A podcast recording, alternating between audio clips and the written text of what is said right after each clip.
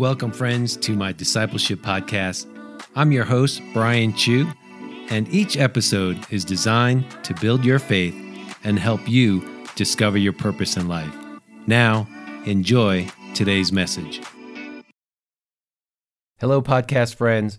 I am super excited for today's podcast. This is episode number 67. Now, my goal from the launch of this podcast was to help people grow in their faith and discover their purpose in life by sharing Bible based messages that the Lord has given me. So here's some good news. By the grace of God, we now have listeners from 30 countries and 40 states in America. But I want to welcome our new listeners and friends in Canada and India. Thank you so much for joining us today. Now, if this podcast has been a blessing to you, please share it with your friends so they can grow in their faith too. Today, I'm going to share a message that I call Facing the Impossible. It's actually a message from my new devotional called Grow Devo. It's a new discipleship tool that I've been working on for quite a while and was just released two weeks ago designed specifically for individuals, families, and groups. Friends, I meet a lot of people, especially men, who don't know how to lead a devotion for their family. It's so simple to use. Each day, you read the daily Bible verse, a short teaching from me from my personal faith journey. Then, at the end, you just reflect on the Lord and pray. The Grow Devo. It's 40 devotions to help you grow in the faith. Right now, it's available in ebook, paperback, hardcover. You can pick it up on Amazon or Apple Books or go to our website, www.nowhope.org. And here's some exciting news. We just began the process for translating the Grow Devo for believers in Ukraine. Okay, enough about that. Today, you're going to learn the history of the famous Psalm 23. Now, in chapter 15 out of the Grow Devo, the title is Facing the Impossible. The Bible says in Psalm 23, verse 4 Even though I walk through the valley of the shadow of death, one of my most memorable trips was going on a guided tour of Israel.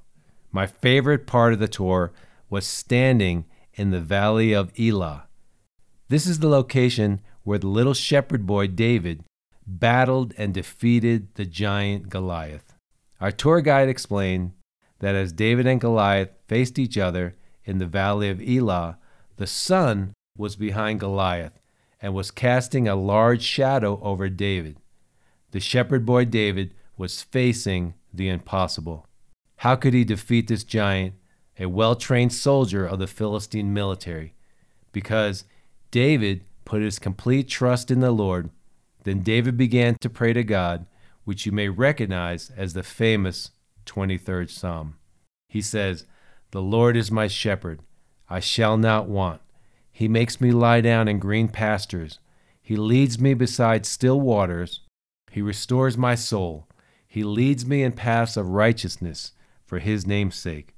And even though I walk through the valley of the shadow of death, I will fear no evil. For God, you are with me. Your rod and your staff, they comfort me. You prepare a table before me in the presence of my enemies.